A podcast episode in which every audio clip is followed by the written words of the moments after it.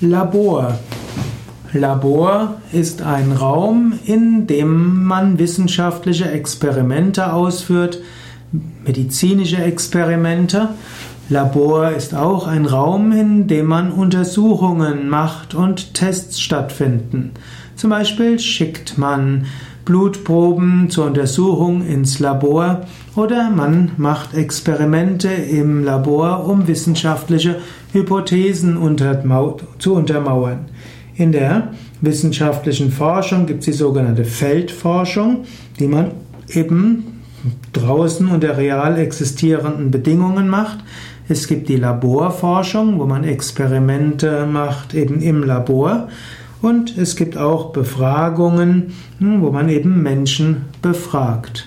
Es gibt im Labor alles Mögliche. Es gibt einen Labortisch, es gibt äh, ein Versuchslabor, es gibt Zahnlabor, Chemielabor, es gibt Laboruntersuchungen, Laborversuche und so weiter.